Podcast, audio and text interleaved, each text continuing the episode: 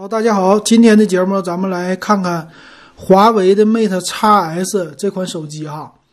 那这个手机呢，其实啊就是 Mate X 的一个升级版，在这个基础之上呢，多了一个五 G 的这个网络哈。那其实，在外观方面呢，它的和之前的外观没什么太大的变化。当然了，这个里边的改进还是有的，咱们来看看啊。那这个呢？首先来说，售价这次比较贵啊，一万六千九百九十九，呃，可以说华为管自己叫一个科技的新物种啊。但是它和三星家还有点不一样，三星家已经把第一代的做了改进了啊，已经出来第二代了。但是呢，华为家的这个外形方面其实还没有改进啊，这还是和第一代一样的，算是他们家的呃第二款吧，呃第第二第二代吧。只能说是第二代或者第二款吧，呃，剩下的的话呢，今年可能要再等啊。这个 x S 呢，在这个基础之上做了一个升级，外边呢没什么太大的一个变化啊，还是属于那种折叠式的一个屏幕了，呃，属于是向内啊，由内向外来折叠的这种的形式哈。看过 Mate X 的人，其实你见过真机的人应该也不多吧。我在华为的那种的旗舰店呢，就商场的大商场的店铺，我进去溜达过一圈但是我还真的没有看见过哈。哎，这个有点可惜。有机会呢，我应该去店里边去溜达溜达，再看一看啊。打开之后呢，它是具有八英寸的一个全面屏，上面呢也覆盖了一层膜。哎，这个就和三星的第二代不一样了，因为它们俩折叠的形式不同。三星呢，向内折叠的那种形式啊，它的屏幕的材质就那层玻璃，它可以整的好一点。但是向外折叠呢，可能稍微是不是难一点哈？那这里说到的有叫这次的转轴啊，叫什么突破性的一个铰链铰链的设计啊，但是看起来好像和第一款还是差不多的。那这次呢，可能不同的地方就是它的一个模式的改变。我们都知道啊。这个屏幕呢，正中间它是有一个折痕的啊，这是现在折叠屏避免不了的。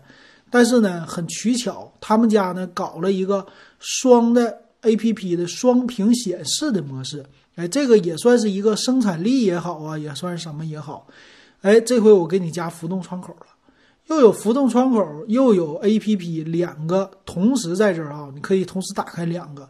属于是多任务处理啊，这对于一些商务人来、商务人士来说吧，我觉得还是一个好事儿啊。这次的改进是很重要的，啊，也是我觉得看到一些新鲜的玩意儿了啊，新鲜的东西了，有意思啊。它这里边说到的呢，应该就是你处理一些文档啊，呃，或者是表格啊这些东西的时候，往里边可以拖动照片儿，哎，可以开一个新的窗口，我来计算。也就是干这个了。你要说玩游戏的时候啊，或者说干嘛的时候，可能少一些。其实这种分屏模式呢，我们普通的手机也有啊，对吧？两个，那一般人用它干嘛呢？咱们那种是长条竖屏的手机，一般是上边用来看电影，下边用来聊天，对吧？那这种形式呢，它是两个可以全尺寸打开的应用了。你既可以这边聊微信。那边看电影，但是呢，你还可以干别的。你可以这边刷抖音，那边聊微信，哎，两个都不耽误，而且都能看，哎，这是它最大的一个特点，这个好哈。那里边的东西呢，就是芯片的一个升级了。毕竟是 S 版嘛，S 版的话，除了软件的升级，硬件一定要升级。硬件呢，就是麒麟九九零的一个五 G 的芯片。当然了，Mate X 呢也是五 G 手机啊，但是它的芯片。处理器稍微就和这个不一样了嘛。那后置呢，四个摄像头，这个呢和 Mate X，呃，第一代出来的时候也是都一样啊，都是有四个摄像头的。一会儿呢，我们在详细参数里给大家做一个比对哈。它具有五十五瓦的一个快充，四千五百毫安的电池。那这个电池呢，应该也是两块电池了，两块电池同时充电。其实这个。呃，比那种普通的手机来说，哈，还是有一个充电的效率的提高的。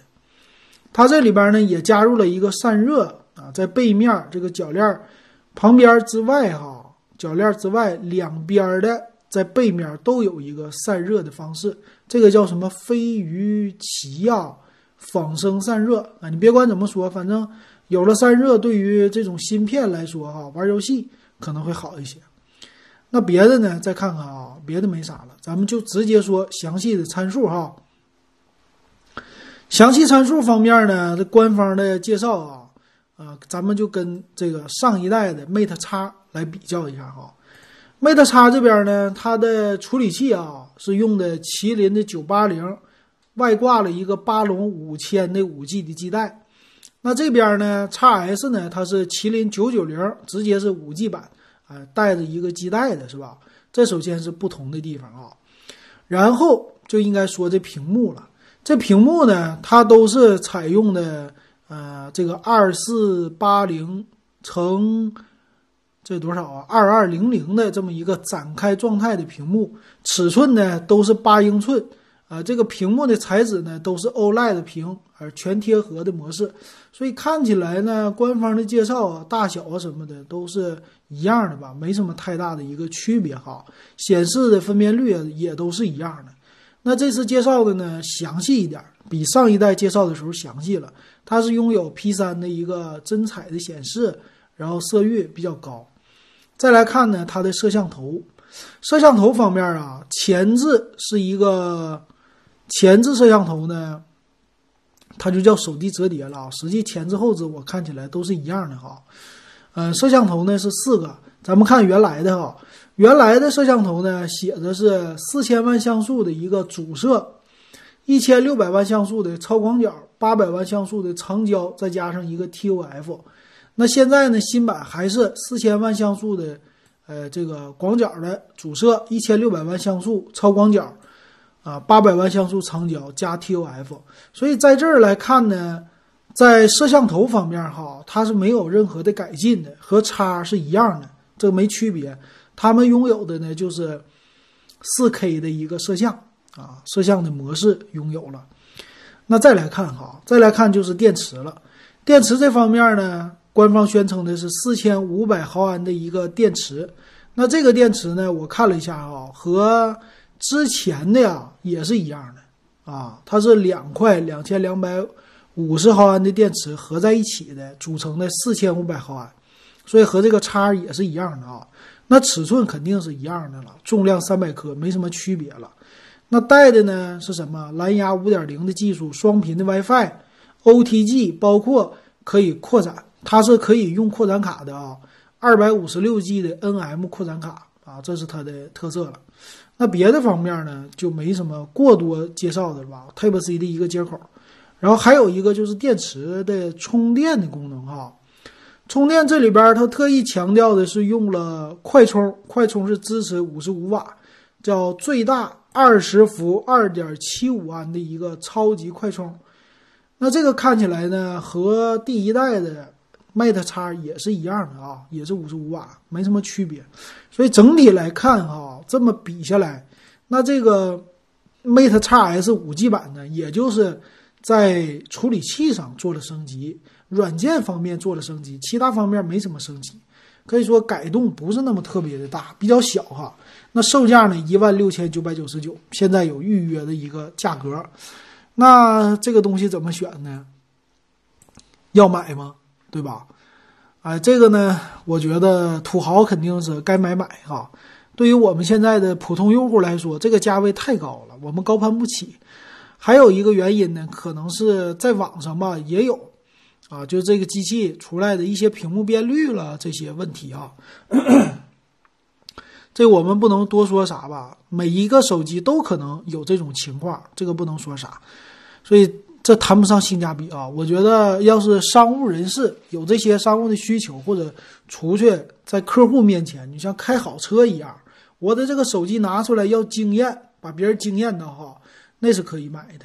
那像普通用户呢，完全这第一代的产品哈，包括它是现在算是第二款吧，也是第一代的，这么来定义，还是不是太适合入手啊？这种的科技的，尤其是。折叠屏的科技啊，它的进步非常之快，我们是跟不上的。而且花这么多钱，它掉价呀，应该是非常之快的啊，保值率什么的，论到这个来说就相当低了啊！你要是花一万，那这么说啊，你花一万买 iPhone 和买它，它掉的价肯定比 iPhone 快啊！它跟什么三星比啊，也是差不多的。这种折叠屏很快，一年差不多就这一款就给你淘汰了，所以还是有钱买吧啊！但是估计能卖的也不错啊，因为咱们中国有钱人不少，对吧？很多买这个不不差事儿啊，一万多块钱不算啥。行，那如果你喜欢我节目啊，可以加我微信 w e b 啊幺五三，把你的看法可以发给我。那今天呢，咱们就说到这儿，感谢大家的收听还有收看。